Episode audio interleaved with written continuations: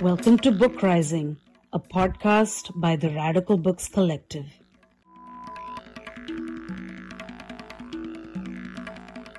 Hi, everyone. Uh, welcome to our little Radical Books uh, Collective event, How to Write About War. I know we put this together in the last minute, so thank you for joining us.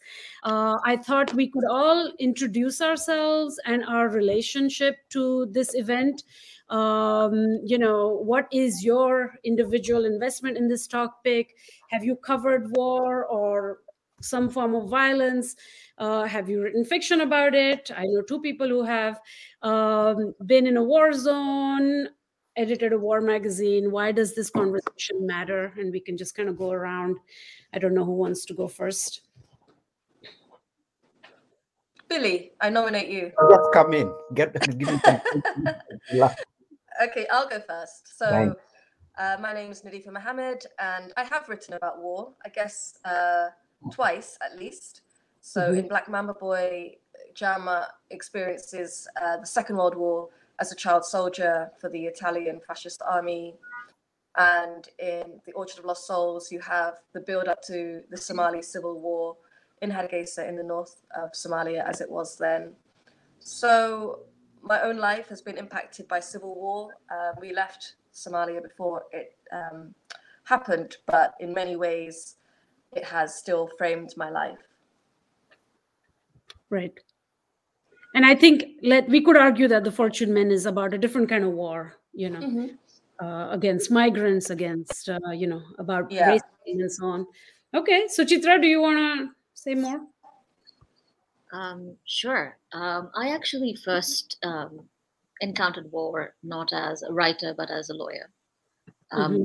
As a young lawyer, I started working for the tribunals of Yugoslavia and Rwanda, and then I spent um, time um, in places, um, again, you realize that post Cold War, you really stopped calling war war. You started using words like civil uh, crisis, insurgency. Mm-hmm. But in reality, what was really happening is that these were wars happening on the shadow of the empire. And of course, I was um, I've spent time in occupied spaces, but also I think in terms of war, um, Afghanistan was um, between 2010 and 2013. I spent time in Afghanistan. I was embedded with the US forces um, in Paktika province. Um, so for me, thinking about war is also thinking about structural injustice that happens around the world. Um, I became a, I decided to become a writer much later. I was a lawyer first. Um, and I'm, most of my work has been nonfiction and reported pieces. Um, but as Latinos, I'm also thinking about a book that um, a book of fiction that I'm beginning to work that is thinking about some of these issues. So yeah. Mm-hmm. Yeah. Billy. Uh, thanks, thanks, thanks, Bhakti. And hi again, everyone. Um, yeah, so I used to edit uh, a journal called Kwani, uh, and back in 2006, when Kenya went into post-election violence, uh, I helped put together uh, two, two, two issues around the conflict that emerged from the elections in Kenya of 2007. Mm-hmm. And this included something called Kwani, uh, Kwani 5, which is about a thousand pages of photography, fiction, nonfiction, uh, essays, um, interviews around around that crisis that almost plunged Kenya into into civil mm-hmm. war. Yeah. Yeah. And I've also written about this in different short stories. Yeah. Mm-hmm. yeah. Exactly. And I think when it comes to me, I think, uh, you know, Radical Books Collective is a kind of new avatar of what was Warscapes magazine for, and we still operate as Warscapes magazine and other things, which was something I co founded. And the whole idea of Warscapes magazine was to not simply publish things about conflict or war, but to expand war to mean more than just a military conflict, uh, but to kind of view it as a lens, as a lens into displacement, as a lens into gender, into trauma, um, all the kind of things that come uh, you know that are part of of course the afterlife but also the before the lead up to you know kind of violent conditions. So i think that you know exposed me to a lot of uh, uh, to a lot of writing. It was also the fact that uh, what we are seeing now is that understanding of war or discourses of war is always has always been uh, stuck has always ended almost with the second world war and one doesn't pay attention uh, as much to what we know about the wars that came out of the cold war all the proxy wars or the weapons flooding and so on and so forth. Um, so uh, part of the imperative of warscapes part of the impetus uh, was very much to move past the paradigms uh, and the and the endless amounts of fiction, historical drama, TV, movies about the First and the Second uh, World Wars. So, you know, and I think we're seeing some of those framework operating today as well. There is a um, there is a real disorientation, it seems, around history, uh, what history to fall back on uh, when we observe uh, what Russia is doing in Ukraine, how to ally, uh, which side to take, so on and so forth. So I think you know so i think part of also this conversation is about expanding that understanding of uh, of war as not just something militaristic you know but it's also kind of a larger framework. Uh, i'm to i'm to pose a pose a second question which i told you in advance that uh, i would ask. I think we've all been uh, angry at some of the um, uh, coverage of the way things have, have gone on, especially as uh, writers, editors, scholars of, of color from you know global South or India or Somalia, Kenya.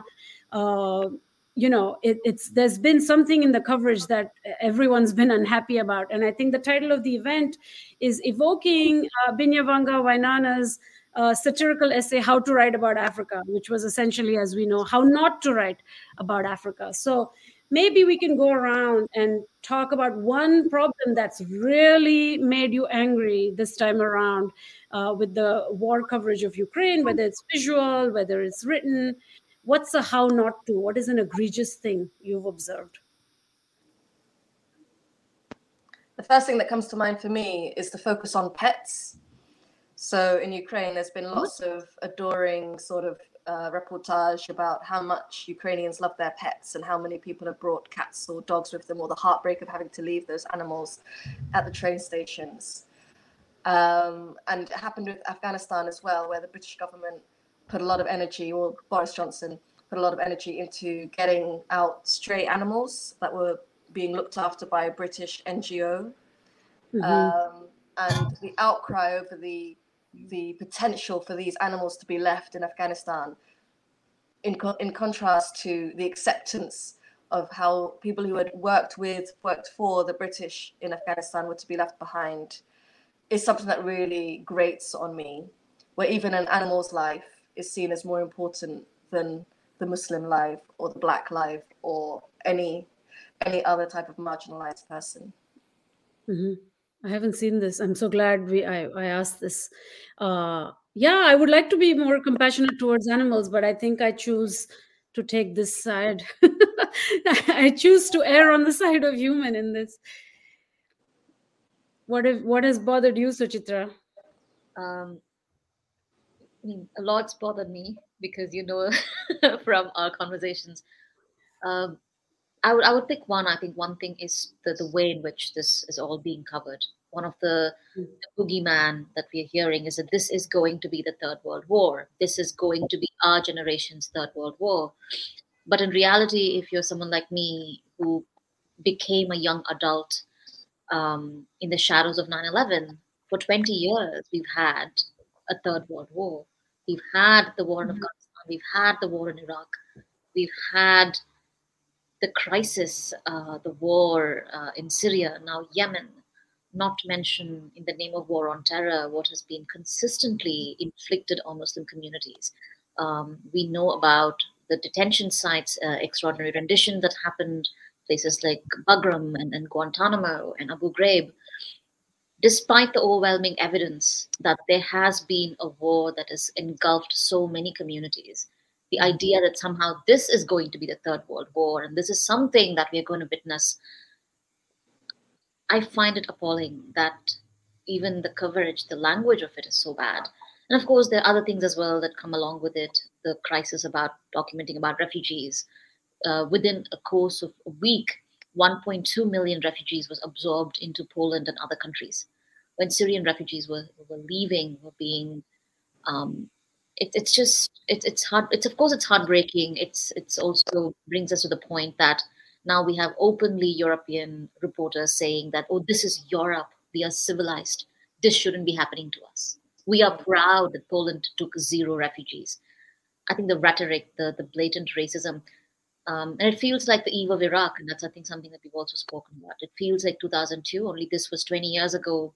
I was a very young person. I didn't have the language but 20 years later it still feels like the eve of the war in Iraq in 2002. Mm-hmm. Yeah, yeah. It's become clear to me how much there's a Muslim idea of the Dar es Salaam versus the Dar el Harb, you know, the region of peace and versus the region of war. And that idea is firmly set in the Western European gaze as well. There is a site of war that, and that's where war should stay. It should never approach the zone of peace. Mm-hmm. And you know the outcry when people from the war of uh, the zone of war come and try and find peace here, where you know the, the boundary is so firmly set and is so gate so gate gatekeeped, gate kept, um, then that Muslim idea, which is quite a historical idea, is you know from the medieval period of time, but the West has really tried to maintain that in our current age, and I think um, the shock of blonde haired, blue eyed children having to get on a train or sleep on the floor somewhere um, is a is a real potent symbol for them of, of how much they are willing to inflict violence outside of that zone to maintain their own peace. Mm-hmm. Mm-hmm. Yeah, I think uh, I think it remind at the time I wasn't aware of exactly how it played out but i think when the displacement when the displaced uh, were being uh, were uh, you know from the bosnia from the events in bosnia and the breakup of yugoslavia there was a sense that uh, you know the resettlement and of those refugees fleeing that particular violence um, you know was uh, there, there were more. There were simply more that were integrated into uh, europe and north america uh, you know as opposed to you know migrants from whichever countries who can't even participate in like a green card lottery or something in the us you know because there's yeah. just already there's an idea that you've already crowded us enough. Um, so and when you arrive you bring that wall with you you know, the, yeah. the Polish the Polish vice deputy prime minister, whatever he was, was saying very clearly, these people will work, they will do this, they will do that. How can they work when they've just arrived? I don't even know if their language is similar enough for them to just suddenly walk into these jobs. And how will the Poles respond to people taking their jobs? That will be seen in the future. But mm-hmm. in his mind, other non-white, non-Christian people only bring violence. They bring terrorism. They bring crime. Mm-hmm. Um, and so you're yeah. you are the embodiment of your war now in in their streets, in their homes, in their schools. Yeah. Believers. Yeah, yeah.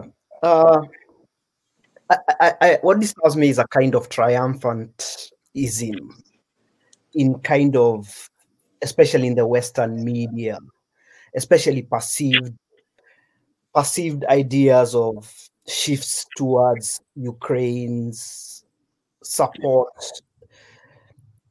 And, and for me, that's a problem because it's it goes back to I think what Suchitra was saying, or even Nadifa was saying about depicting this as a grand theater of war. So it becomes again this this place that has that where you've made clear cut sides without reminding us about just the immediate context that has happened over the last 10 years. Mm-hmm. Uh, the coup in Ukraine in 2008, uh, yeah. how uh, he came into power, what the US has been doing in the Ukraine, and just telling us that, just reminding us that there aren't that many good guys in all this. at, at the global level. That for me, how that's playing out vis-a-vis just what's happening to Ukraine and just the bombing of the flagrant. So the, Ukraine is paying for that. Mm-hmm. For that yeah. kind of, I think, Western the, the, the media war that the West is waging. Mm-hmm. That's frustrating. That seems to be frustrating Russia into bombing the city flagrantly, right? So, yeah. so there's a kind of there's a kind of media that's being pushed. I, find in Western media that I think is resulting directly in in, in problems in, in, in the Ukraine. I think. Mm-hmm. Uh, but the, but the lack of immediate context about the complexity of what was, has been happening there has also kind of moved moved away. The, the, um, yeah, and I find that kind of disturbing. Uh, yeah. Yeah. No, that's for sure. I think the other, uh, I mean, the other, the other other thing is is this uh, is like as soon as one goes into war mode and i said this before our definition of war immediately alters right away. It does become this militaristic space this this theater this place of combat and one forgets like the war on women the war on drugs the war on terror that are kind of more technically slow violence though they're always just just as horribly fast and vicious right? Uh, so that definition shifting is uncomfortable for me. And then i think um, i think within that uh, we see all this numbers game. And the most extraordinary horrifying thing i've observed is some people making charts like the syria five years only 100 missiles only these many people ukraine last eight days these many things. So this kind of um, comparative uh, understandings that are so so awful uh, you know and and they're just out there. And part of me does want to say that the social media and the digital is exposing us to more giving us more information that i didn't have during the bosnia stuff uh, even during 9-11 i would say what, things that happened then. Um, part of me wants to say that there is um, you know something's good something's changing. But it seems that it just ends up being the reverse. It almost makes it worse. Uh, and that suspicion uh, upsets me. I don't know where you what what you all feel but i don't know what uh, i don't know what you know as someone who does consume and does does engage with social media i don't know how to kind of engage how to kind of think about its power or its uh, deeply cruel kind of impact you know because it is it is shifting it is changing the changing how we talk about this. It is moving things somewhat. So you know i i worry about i worry about that. I think um i think we're having conversations like we did uh, when Tahrir mm. was happening uh, in cairo. We were yeah. saying things like you know the revolution is here. Twitter is going to be this um is going to be the revolutionaries, you know, uh, the revolution will not only be televised, it will be live tweeted. Mm-hmm. Now, 10 years after, you realize that it's not the problem with information. Yesterday, we have access to more information. Information could have been more democratized. But the yeah. reality is, I don't think as humans we know how to process information. I don't think we know how to process noise. Mm-hmm. Because time what we consume is noise. Because every single day it is 10 things 20 things 30 things. Right. and we're constantly reacting. I don't think we have time to understand what happens. I don't think we have the capacity to analyze. I don't think the idea of longue durée is gone. Um, you know um, if someone says longue durée longue durée is literally today morning till today evening. Like mm-hmm. six hours is longue durée now and I think our capacity to really understand, we are all bearing with everybody's now bearing witness. Mm-hmm. Bearing witness doesn't change things. And I think that is the truth. And we all use this language of bearing witness as if by bearing witness somehow we can. The reality is we bear witness more, but we also, I believe, that have less and less power to mm-hmm. affect any change. And I think that's linked to the idea that as individuals, we no longer have the power I think we've become, we've been all changed into consuming surveilled objects and subjects. Right. We consume, but I, I, I am afraid the power we have as a collective, as citizens, as as a community. I just don't know, and I'm not saying this in a pessimistic way. I'm I'm, I'm truly I do not know where we are. Mhm. What power do we have today in order to affect real change? Right. Yeah. So those are conversations we should have. Yeah, I think bearing witness cannot is, is somehow becoming more and more incompatible with framing everything through the lens of emergency. You know, like a lot of these uh, CNN reporters, uh, you know, CNN, CBS, everybody, all of them, uh, of course, are so uh, intent on quickly reporting something that they insist, you know, I'm saying, I, you know, uh, here I am, this is happening, and, you know, I, I have to get this stuff out. And so it is okay to say, I have a historical amnesia. It is okay to be a little bit racist. It is okay to be sexist. It's okay to, um, you know, engage some of these extremely problematic things because, you know, all you're doing is, yes, you're bearing witness. Yes, you're reporting, but it's it's okay to be sloppy. Uh, because it's an emergency and that's the other thing that i find to be a very uh, problematic uh, kind of issue anyways i i think billy you were trying to say something. Yeah and and and when you have when spectacle rules and spectacle on top of ongoing spectacle that even makes that excuse easier. Mm-hmm. Yeah because what happens is that everything that just happened is immediately forgotten. Right. So that that even kind of makes it makes makes it makes it worse. I also wanted to add I, i've been really trying to look for kind of russia side of things and kind of understanding a lot of things and someone sent me a twitter link um i don't know whether i can find it but just kind of this kind of rationale or kind of understanding of what's going on that just felt so different from Mhm. anything else I've I've kind of read that I found fascinating. And I think social media, because it it it concentrates on different things, could help against could help against the, the grander media theater. mm-hmm. you've spoken like a person who's not on social media right now billy which i think at the moment you're not unless it's unless unless you're on fake accounts and we don't I'm lucky, yeah. and we're also dealing with two countries that are very adept at information war. You know, the Russians have been engaged in it for, I don't know, 10, 15 years now, and the Ukrainians seem just, if not better, um, just as good, if not better, than the Mhm. Russians. So I'm I'm constantly looking at it from a communications point of view as well as as to how uh, Zelensky and Ukraine have been so incredible at this, at messaging, at packaging, at really getting across um, this inspiring narrative. Where, of course, you know, if you know the background, which I barely know, you know, the history of what's of the conflict, then it's murkier.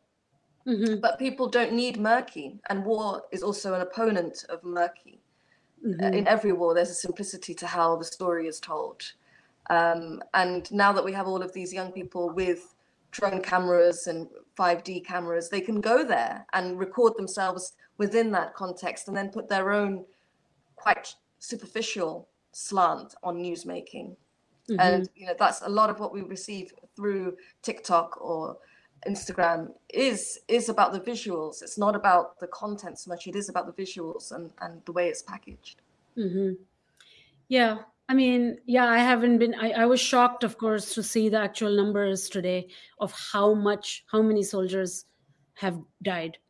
Like it's like it, you know, the official number is like thirteen hundred or something like that. So we can easily double it, I think. i think today. it's much more Yeah, It's- exactly. Mm. So it is shocking. I mean, the other thing, of course, uh, uh, on a personal uh, note, it's like we all the time talk about like the uh, like the death of like globalized ways of thinking. We are all cosmopolitan. We are all connected. We are in a village or whatever.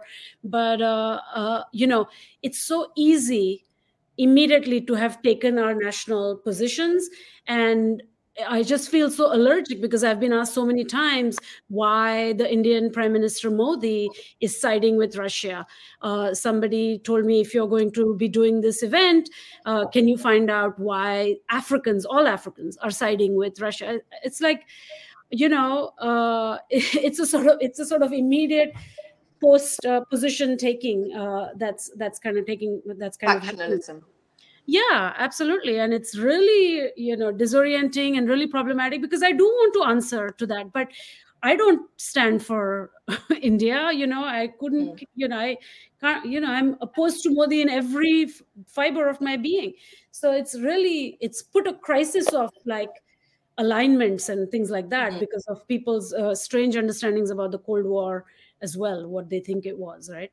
Yeah. Uh, let's talk a bit about historical amnesia. We have another guest but um, do you think some of the uh, problematic coverage uh, and uh, social media chaos around this is to do with uh, like just a zero history situation? Like people have just or is it a deliberate dehistoricizing that war brings about or is there really just no training when reporters go on the field or where documentary makers or journalists?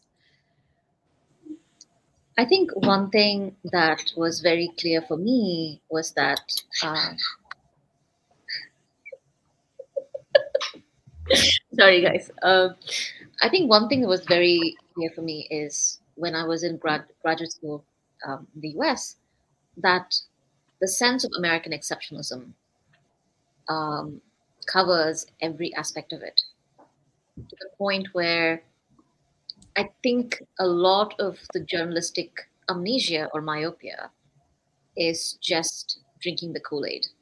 Mm-hmm. People, for example, I remember, um, I remember like I'm, I'm going back to Iraq and Afghanistan because so much of that conversation is repeating itself only now in a different velocity even people like Jon Stewart, who was seen as the, the voice of reason in, in, the Bush war against terror, would still talk about the American military in a very specific way. Mm-hmm. Um, so, one is that even the kind of coverage that is coming from the so called left, America doesn't have a left, liberal progressive media, mm-hmm. deeply pro- problematic. It is propaganda. They do believe they're good guys. Oh, and yeah. That, that is one thing. And the second thing is, I don't think they understand history in a way that we experience it. If you mm-hmm. are someone who is American, who's always had the capacity to travel, the capacity to parachute into places, uh, the authority, the cultural authority, I think America also, America and Europe to a large extent also have the cultural authority of because they set so much of the cultural values around the world, you can fly into Belgrade and get yourself a mac, you know, a, a, a chicken McNugget. I think that cultural parachuting also defines how they tell the stories. Yeah, um, and I, I, think even when you see stories, it's always about everything. Is often I would get letters from young um, people applying to work for us or saying that I want to cover humanitarian crisis, but there is no humanitarian crisis. What yeah. is a crisis of empire and war? Mm-hmm. We can talk about the trauma, the death, the, the, the, black and brown brown people being assaulted by violence, but we never name who was responsible for it. Mm-hmm. That's true of all of this coverage. And yeah. increasingly, it's also true of uh, people from places like India and, and, and parts of, of, of uh, uh, Kenya and Nigeria, these global citizens uh, who are now traveling, who are black or brown, who are now also beginning to use the same language when they talk about war. Yeah, this is what I was trying to also uh, add on to the question is that, you know, I think we are very familiar with the problems that the Western media uh, presents, but to what degree have these now been co opted also by what is kind of the new media that is, you know, online or wherever it thrives, right? Which is places like India, places like South Africa, where the leaders have gone on and made some crazy statements about what's going on. Um, and, you know, their media is like India has, I, I don't even know how many users, people, everybody is, you know, connected and listening and tweeting and writing or whatever. So, what are those? What's going on there? You know, I, I it's a genuine question and it's a distress. It's uh, it's not clear. What is their understanding of history? You know,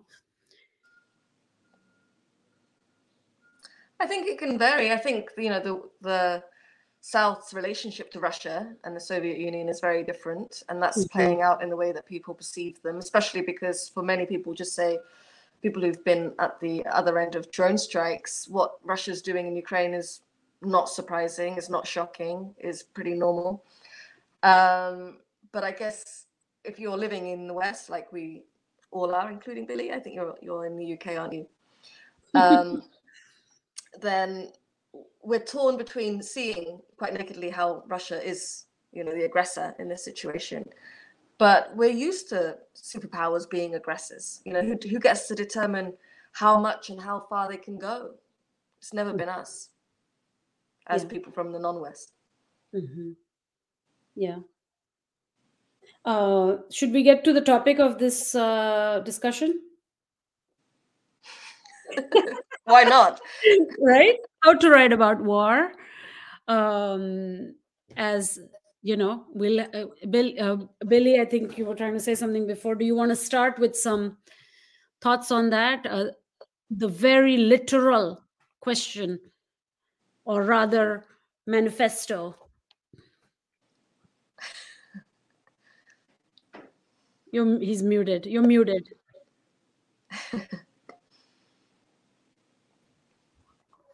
That's what I was trying to say. Silence is the answer. yeah. I mean, when I when I go back to the conflict in Kenya in 2007, Mm, what I what I distinctly remember by that time, I think I'd edited the Kwani Journal for for three three years. I was used to dealing with writers. I was used to dealing with topics in a certain way, and these were kind of general things around kind of. Uh, a lot was trying to deal in trying to find an aesthetic for perceived Kenyan social problems. So that that's that's the program we were on. And then this thing this thing where the country just breaks out into this conflict after the elections just but what was what, everybody who called themselves a writer or an editor immediately what happened and what i remember is you revert immediately to being a citizen. You forget all that stuff fast and and and for a long time uh, i found myself frozen in terms of just the sheer fear that well this country could actually go into civil war. So there's that first. mhm, Uh, and there's a, and there's for me, I find it's very, very important to kind of sort out one's feeling or one's head because you could easily go in different directions when you eventually come back to try to write about it. So um and and because the Kenyan one was relatively unexpected, um, I think there's a kind of preparation that's required of writers. I know journalists are probably kind of trained nowadays to kind of expect these things and, and, and work on these things. But that's the first thing first. There's a kind of fear, the very kind of visceral feeling around that moment. Some of it you can tap into to kind of produce work, but one has to be very clear about how they are feeling and what they're going to do with it. There's that. In Kenya, particularly, what helped was was once again kind of weird foreign coverage of what was happening. So immediately that conflict in on Kenya was called uh, a pre-genocide moment. mhm, Now the beauty about that was that there was a kind of marshalling by local writers against the foreign press against that, and that brings momentum. The beauty about that was that it kind of made it clear that we have to own the narrative. As So- Kenyans. as Kenyans, yeah, as Kenyan writers, that you can't let anyone else kind of own your narrative. You really, really have to jump in there and, and get, get hold of it. And this stuff happens first. So you have to do it quite, quite quickly. Um, there's also, I think, the, the whole question around uh, how do you deal with the fact that you're a member of, a, of one of the communities eh, where there are sides? There- there- There's their sides. That's a that's a whole other thing to kind of sort out with. I think it, it was relatively easy as an editor because all you could do was try and get as many writers from different sides to kind of cover as much of it as possible. But for you as a writer, it becomes a bit trickier. Mhm, I think there was also the question of uh, if you're a if you're a fiction writer and you're a fiction writer of a certain kind in terms of how you see your aesthetics, you find yourself you, you find those aesthetics becoming almost meaningless because of the fear and because of the seriousness, especially in Kenya, because we were kind of, I think, programmed a certain way. We were certain kind of set at Kwani that used to talk a lot about uh, writing Kenya in a certain way. Then this thing hits you, and you have to think about what happened to my style and what happened to all that nonsense you were talking about, and how do you kind of write straight from the from from call it the gut or the heart. So there's a lot of stuff that kind of I think goes on. There's also, yeah, there's there's also the stuff about the velocity of events, which you as a writer you can barely keep up with. This stuff happens so quickly and so fast that uh, you you, uh, you, uh, you know this thing they call the narrative stance? Because literary writers mostly write from almost from the place of authority of something that has hap- uh, that has just passed or that is happening as, uh, as as as you're writing it. But of course you have control. But these are events you don't have control over. So there are all these are all these uh, and then you got to compete against the narratives uh, in the kenya conflict what was going on was a kind of peace versus justice everyone was calling for peace and that gathered a lot of momentum a lot of people were asking what about justice what about all the kind of injustices, historical injustices have, that have happened in Kenya? How do we deal with those? Mm-hmm. Uh, of course, it's much more complex than than those two things. It's not binary like that. So how do you talk about both things and yet kind of capture the complexity of it? So basically, this is a roundabout roundabout way of me talking about how complex uh, writing about conflict can be, at least within the Kenyan context at that time. Mm-hmm. Yeah, yeah.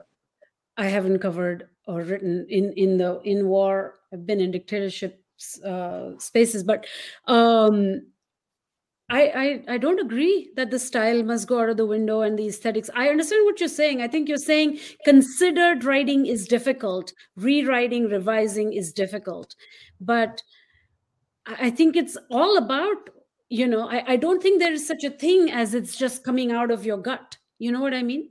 So I, I don't know what others feel about. No, no, what I no, it's not so much that you need to kind of throw those things away. I just feel that there's a kind of indulgent way. At least I used to kind of deal with it before that.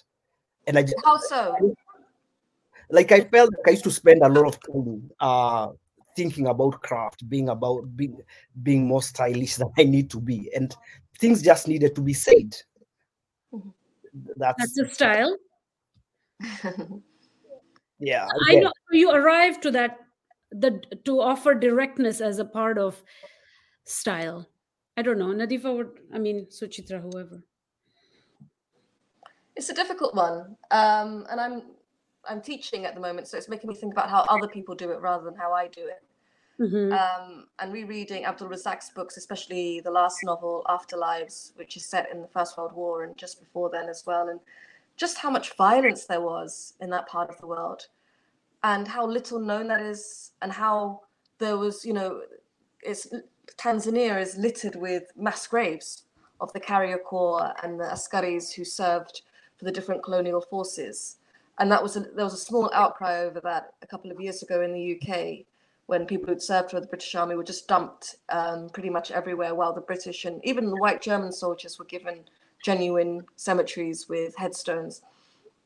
So that that relationship of mass death with mass amnesia is something that I think writers have to find a way of working through. What do you tell people about something that has probably had a cataclysmic effect on their family, whether three generations ago, two generations ago, four generations ago, that they have little awareness of? Um, and in Somalia's case, again, there's been so much different types of violence one leading to the other and the way that it's manifested in, in small ways in, in family violence within a family or at schools or in religious schools um, people do you do you want to write about that with style you know do you want to make it gorgeous do you want to make it softer um, no i think even sometimes just describing what is what has happened is enough.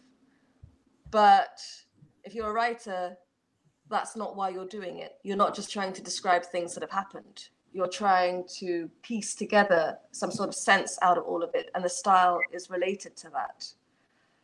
Um, and I remember with some uh, critics for my first novel, there it was too bold in its violence. It was too graphic, mm-hmm. and it you know it was it was upsetting because of that. You know, it was too visceral. But we're so used to looking away from violence, and I was not like that when I was younger. But now I do look away from violence. I can't. I can't. There's too much of it. It's too easily accessible. You turn on Twitter and there's a dead body, or you know some mm-hmm. awful, disgusting incident. So I can't. I can't do that myself as a as an individual anymore. So I don't think I could write like that anymore. But I also I also feel that compulsion to describe things as they happened. Mm-hmm. I think I would say as an editor, this is a very this is a very difficult this is a huge quandary. Uh, uh, you know because one has control over what you're reading the desire is to turn the page. Turn it you know i mean i'll be honest i didn't read those scenes in your book nadifa. Um uh or in why not? Why, why not because i want peace of mind. I, I i want peace of mind. That's a luxury bhakti. it is a luxury and i would like to keep it. It is a luxury i would like to continue to have. Uh, and for me i guess uh, you know some people react more to it and some others uh, the the child being tortured raped whatever I, I, it's not it's not stomachable right? Uh, yeah. so uh, you know i don't know where we land in terms of expression of violence you know because along with that there's a question of dignity you know yes. there is a question of dignity when you are visualizing uh, when you're narrating uh, certain violent scenes acts images i mean I understand that the war is taking place in Ukraine, and I think the images have been reserved. My sense is that they have been reserved. Uh, you know, that was not that was not the controversy when the Dusit D2 bombings took place in Nairobi, and you saw these bodies slumped over, stomach blood spilling out, and there was all these debates around dignity, right? And um, you know, who is dignity given to? Uh, and the other thing for me is also impact you know just coming out of say conversations about craft or literature or literary criticism uh, you know if i'm reading something about something where my imagination is allowed to activate how brutal something will be as opposed to being told blow by blow how brutal it is what impacts more? Personally for me the you know if my imagination is brought into play it is almost worse. And it's often the case so yeah i don't know sorry suchitra you've not had a say here please go ahead um it's it's very difficult for me to think about this because um, I'll be very candid because uh, when I was beginning to write, um, one of the things that uh, when I was putting together my book proposal, um, Bhakti said this to me. Bhakti said, "You need like." I was hiding behind a very academic legal language, and I was hiding behind academic and legal language because I didn't think I had the courage to actually say what I felt. It's easy to talk about grievable bodies. It's easy to talk about the critical theory of visual representation. It's easy to quote, um, you know, uh, the spectacle and the society. But it's harder to write exactly how you feel and articulate in a way. So, for me, becoming I wouldn't even say becoming a good writer, even becoming a meant I had to learn how to just write what I was seeing and feeling, and that takes a lot of courage. And you know, um, language is you know, style is the dress for thought, and I think it's very much who we are and how we write. Um, having said that, I think there is also now a culture where we all write like each other when I say this, and I, have done this with, with some of my students when I was still teaching, when I printed um, uh, non long form creative nonfiction written by five Indian authors, all men, all of upper caste, upper class backgrounds. I the students hadn't read these essays before. I deleted out their names, the titles of the essays. They were just given handouts that they would read. And the reality was that all these five men came from different ages, different political beliefs, different backgrounds. Mm. But the hmm. students really couldn't tell the difference between who was who. Um, and increasingly, I think that is the problem. I think when I first came here, I was edited out. I used to write these long, maybe this was this is also the colonial baggage. In school, you're taught a very specific kind of canon. And when I first came here, I would write these long sentences. And then immediately I was told that this is not okay. This is not just, I was told this is bad writing. Maybe it wasn't bad writing. Maybe it was just a writing that was very different than what the average American editor encounters. Because in the US, a good writer is someone who, who writes uh, like Raymond Carver. I mean, and the point is that we have these hangups, and I think that is the second thing. I really agree. Sorry. Yeah, and then finally, I think writing about war should never be the same because we all write from a different place. What Nadifa could write about war is very different because Nadifa has lived through war. I have never lived through war. I've been, I've had the luxury of bearing witness to many of these wars as a lawyer, as a writer. And Bhakti says that she has the luxury of not wanting to engage with this. Mm-hmm. So I think, of course, what Nadifa writes is not going to be what Suchitra writes. And what, of course, what Billy writes in terms of him writing is not going to be what Bhakti writes. But mm-hmm. the point is that the moment all four of us start writing like each other, which I fear is a problem happening, is mm-hmm. the yeah. I think I, yeah, go on. I was, I haven't lived through war, so my family we left before the war took place. So everything has been through research or interviewing people in my family and beyond who have seen it more closely. And I think um, probably my feelings have changed, but we, we haven't talked about the impact of emotions on how you write. The way that you are animated when you're writing about something will change the execution of how you write. And there is, I have, I think there's a gut response I have towards what you're talking about, which is you have to do it this way. You have to be objective. You have to be, you have to hide the worst details. You've got to talk about generalities. It's very different reading about um, an incident where 30,000 people were killed in Addis Ababa in the 1930s by the Italians than to actually follow the slow and public death of one person. It has a different emotional impact, both for you as a writer and as a reader so there is something about it's a weird co- combination of the African body being both a public site of violence, like those pictures you talked about from the Dusit um, attack, to one where one person is completely interchangeable with the next person. So one dead body is interchangeable with the next. Um, and I think that's, I refuse that element. They're not interchangeable. Each death is specific, and the responsibility for it is specific. Mm-hmm. And you can only do that by going into detail and by sitting with it, not mm-hmm. looking away. Um, but now I think I've I've had my I will write about war in my the one I'm wor- working on right now, but it's not going to be about the war itself. It's more the consequences much later on the people connected to the individuals who died in that war. So that's a different lens and one that doesn't ask for graphic descriptions of violence, but the way that once you've been hurt by a war, it enters your bloodstream. It enters the way you respond to many other things. Mm-hmm. Um, and that is maybe a trickier thing for me to pin down. Yeah. Yeah. Um, yeah. Thanks for that, Nadifa.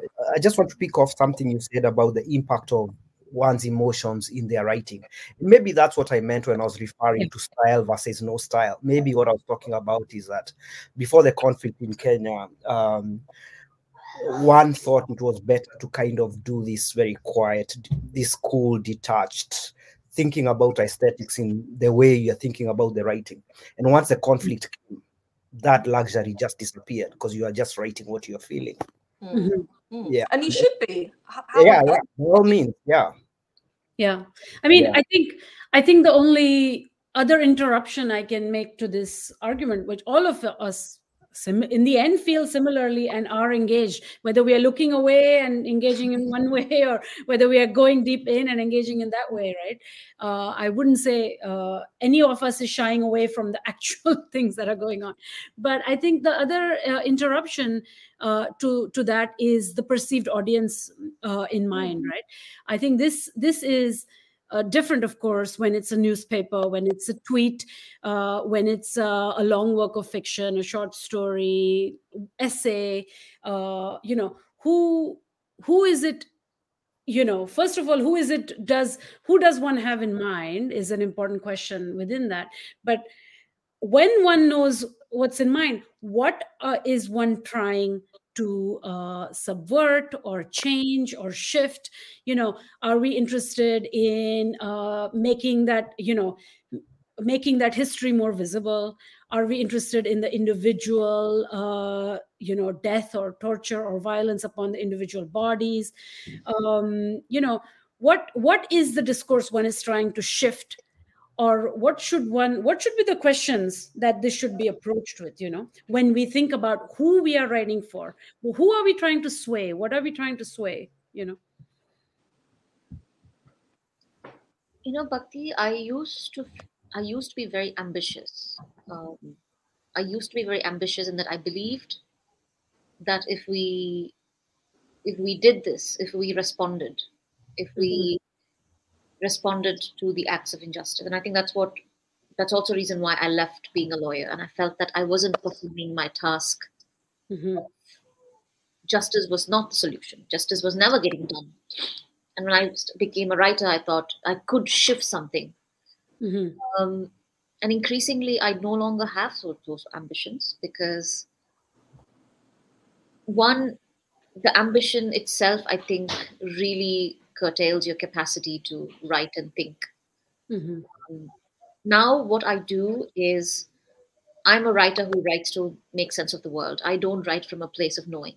I don't write from a place of authority. I write in order to make sense of the world. So for me, writing gives me an opportunity to sit down and think and describe my social reality. Second, I still want to have footnotes in history. I want to be a footnote in history if tomorrow someone is looking for a footnote, we need a footnote. Because as brown and black writers, those coming from communities where we're constantly being either uh, tokenized to say a story or become, in, in other ways, told only we can say this kind of a story. I think our my biggest what I'm trying to say is that we are constantly being told to give citations for our own lived histories. Mm. And for me, perhaps this is a citation that I am creating that tomorrow somebody else could could maybe stand on. That is the second thing. And finally, I think writers write. Mm-hmm. I mean, a good writer, when I say good writer, I'm not talking about style, I'm not talking about upgrades. A good writer is someone who is always moved to write. We write because it is a, it is a pathological condition. You want to document, you want to archive, you want to take a photograph along those ways you want to try and do it with as much dignity you think you can afford to your community your people. Um, so that that's where i am. I know i'm sounding very upset and maybe even depressed but i think that's where i am. I don't think we are shifting the discourse. I because we are repeating the same things over and over again. Uh, race and class two years ago published an essay that said is colonialism bad I mean, imagine we are we are debating settled discourse. Mm-hmm. William and Kate are in in, in Jamaica. Well, it is it is depre- it is depressing because yeah, you feel the echo. We're back in the same repetition dynamic and all that kind of stuff. You know. Yeah. Uh, I do actively feel, and part of that was organizing this is that you know i teach hundreds of students and young people. If i can convert two to just a deeper historical push or to read something that's not only on i don't know where they go to read things. You know i do i do think that like the fundamental education uh, imperative in there um, should not be lost you know mm. i don't think if i understand it's a pathological condition. One writes one can't stop but write. But that doesn't mean that the writing is uh, good or the writing is shifting anything or that it's activism. Uh, you know I, I I would even say perhaps one should think more than who one is writing for and why one is uh, one is doing it right? And not saying don't write or that you should write only in a particular way but you know there has to be some imperatives whether it's justice whether it's education uh, whether it's revenge. Revenge is revenge. I love revenge that makes me feel good whatever happens. That, that's only on twitter threads Nadifa, i think. Yeah revenge is hard to gauge the impact of revenge. Has it worked? We don't know. Right? Well you you know. In your heart you know. Okay. Yeah. that's good. For sure. Um should we just round out some final uh, thoughts? Billy? Um yeah I, I, find i find the audience question interesting and i was trying to think when i was doing all this writing whether it's around the the electoral violence but also mm-hmm. but also i wrote i wrote a book about a whistleblower which is a different kind of i think violence. Uh, and that's the violence of corruption. Um, but uh, it's interesting at the time i was i thought that writing was about a conversation. And i later on i thought it, it was I, I mistook it for a way to have conversations with people who felt exactly like me. And then when i when i saw that these things hadn't hadn't changed hadn't changed anything. By that I mean that the elections continued being crazy with potential violence. Kenya's going to have another elections. I was like, you know what? I, I, am I, I, just can't do this stuff anymore. I, I just got tired. Uh, I couldn't deal with it, and I've always tried to think about what what happened. Maybe I just grew old, but I like I can't even stand like dealing a lot with the Kenyan election anymore. Um. So in in terms of writing and in terms of audience um it's just amazing how that can just be take can can be taken away. And, mm-hmm. not so much answering about audience. I'm just thinking aloud based triggered by what you said about about about audiences and and, and what what writing means. Because now i think the stuff that i've thought that i want to write about is moving away from that mostly nonfiction stuff that looks directly face onto things to a kind of novelistic writing a novel that is kind of removed in a way but explores things. And i wonder and, and i'm still thinking through why i'm doing that. Mm-hmm. when i the the, the the the whistleblower book I, I swore i will never ever do this again. Just how i felt. Like the sheer exhaustion of that stuff and the madness of it Mm. It's just dealing with all the players and all the stuff that goes on, even just trying to put out something like that. It's just it, yeah, dealing with Ken- Kenyan politics or Somali politics. Easily, 15 years, and 15 years. Yeah, you nah. feel like 15 years older after you after you've done this thing for about one and a half years, and it just goes round and round in a circle. Yeah, yeah. Everywhere though, everywhere. Let's not blame Kenya and Somalia. you should see how Indian violence and the daily stuff is just out of control. Yeah, right. Imagine, yeah, yeah. It's it's so bad. It's it's just like state sanctioned full on reign of terror that it's just mm. impossible. I don't even know. I mean, Suchitra is much more deeply involved in. Uh, but sometimes it's not even terror or violence. It's just the inability to move beyond certain concepts or basic narratives. I know that's you know mm-hmm. in Somalia with Somalia and Somaliland, it's this question of independence, and these people, normally men, who get so animated at the idea of a one Somalia or uh, you know clan conflicts that have gone on for God knows how long, and they are the people in authority. That mm-hmm. is what I find just so frustrating that I cannot engage anymore. Yeah, doesn't matter. Yeah. Mm, yeah. Suchitra any final words uh final words um this is a, this is something i tell a lot of people is that I remember being in school and India um, becomes a nuclear power. It was 1998. I remember. Everybody that I knew, but as a young, this was someone I was in middle school, I, I just felt that this was wrong. The moment that India becomes a nuclear power was wrong, that this was just have some dire effects, not only to the country, the subcontinent, the world. But I was, but I didn't see my ideas or arguments or my concerns reflected anywhere in newspapers. By this time, India had a 24 7 news channel. Everybody was telling me that this is it, we had arrived. The capacity to annihilate each other is what is going to put us on the roadmap to superpower, you know, capacities. And then Outlook magazine arrives when Arundhati Roy wrote the essay End of Imagination. Yeah. I read that essay and I knew that for the first time, yes, I was I was a kid. I didn't know. I knew something was wrong. I didn't have the skills, the capacity, the argument, the language to articulate what was wrong. But I finished reading End of Imagination and I knew that this was it. This was it. Somebody out there was articulating. It gave me confidence that what I felt was right. That anni- the capacity to annihilate, e- an- annihilate each other is not progress. hmm And I'm forever grateful for Arundhati Roy for writing that essay because that changed my world.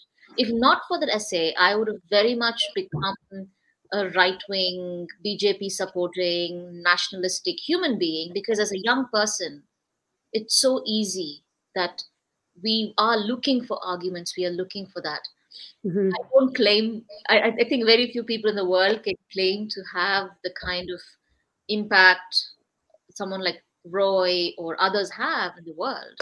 But that Mhm. was important because in, in 1998, Arundhati Roy, I don't know she was this big. I know she had won the Booker already, but I didn't know she was this big. She was big. She was still big. She was still, so the point is that I still hadn't read God of Small Things. I knew of her, but that essay Mm. Mhm. changed my political world. And maybe Yeah. that's why she stuck to nonfiction for so long because she was having that impact. Yeah. Could be. Could be. Yeah. Uh, yeah, so that, that's. I, I, I, I think the point I will extrapolate as my kind of final thought on it is that war is disgustingly phallic and masculine. So all the morality and the ethics and the politics that comes out of it is dis- disgustingly phallic and masculine. It's all about masculine power, ableist power, uh, and I think uh, un- unless we can really gender our lens, uh, we can't move at all. You know, whatever, uh, whether it's the shape of the missiles and the drones, whether you know uh, all the language around it. I mean, this is like the extraordinary crisis of writing about war is a crisis of uh, gender uh, a lot of the times, uh, in my opinion. Um, so yeah, I mean, you know, so I think that, that's also a big, that's just just a huge uh, element in it, and I, the coverage is exactly it's exactly as ordained. It's just as masculine and uh, ridiculous as ordained, and the and emergency gives more shape to masculine morality masculine action you know max masculine style and so on. So and and the women follow that. I'm not saying that the women are immune to it. The women follow that same toxic uh, approach. So the lens has to has to shift anyway. Uh anything else? Should we uh, call this over? I thought this was a lot of thought food for thought. I don't know as many solutions but something. Thank, thank you. so much. Thanks, Thanks. everyone. thanks everybody. Bye-bye. Bye.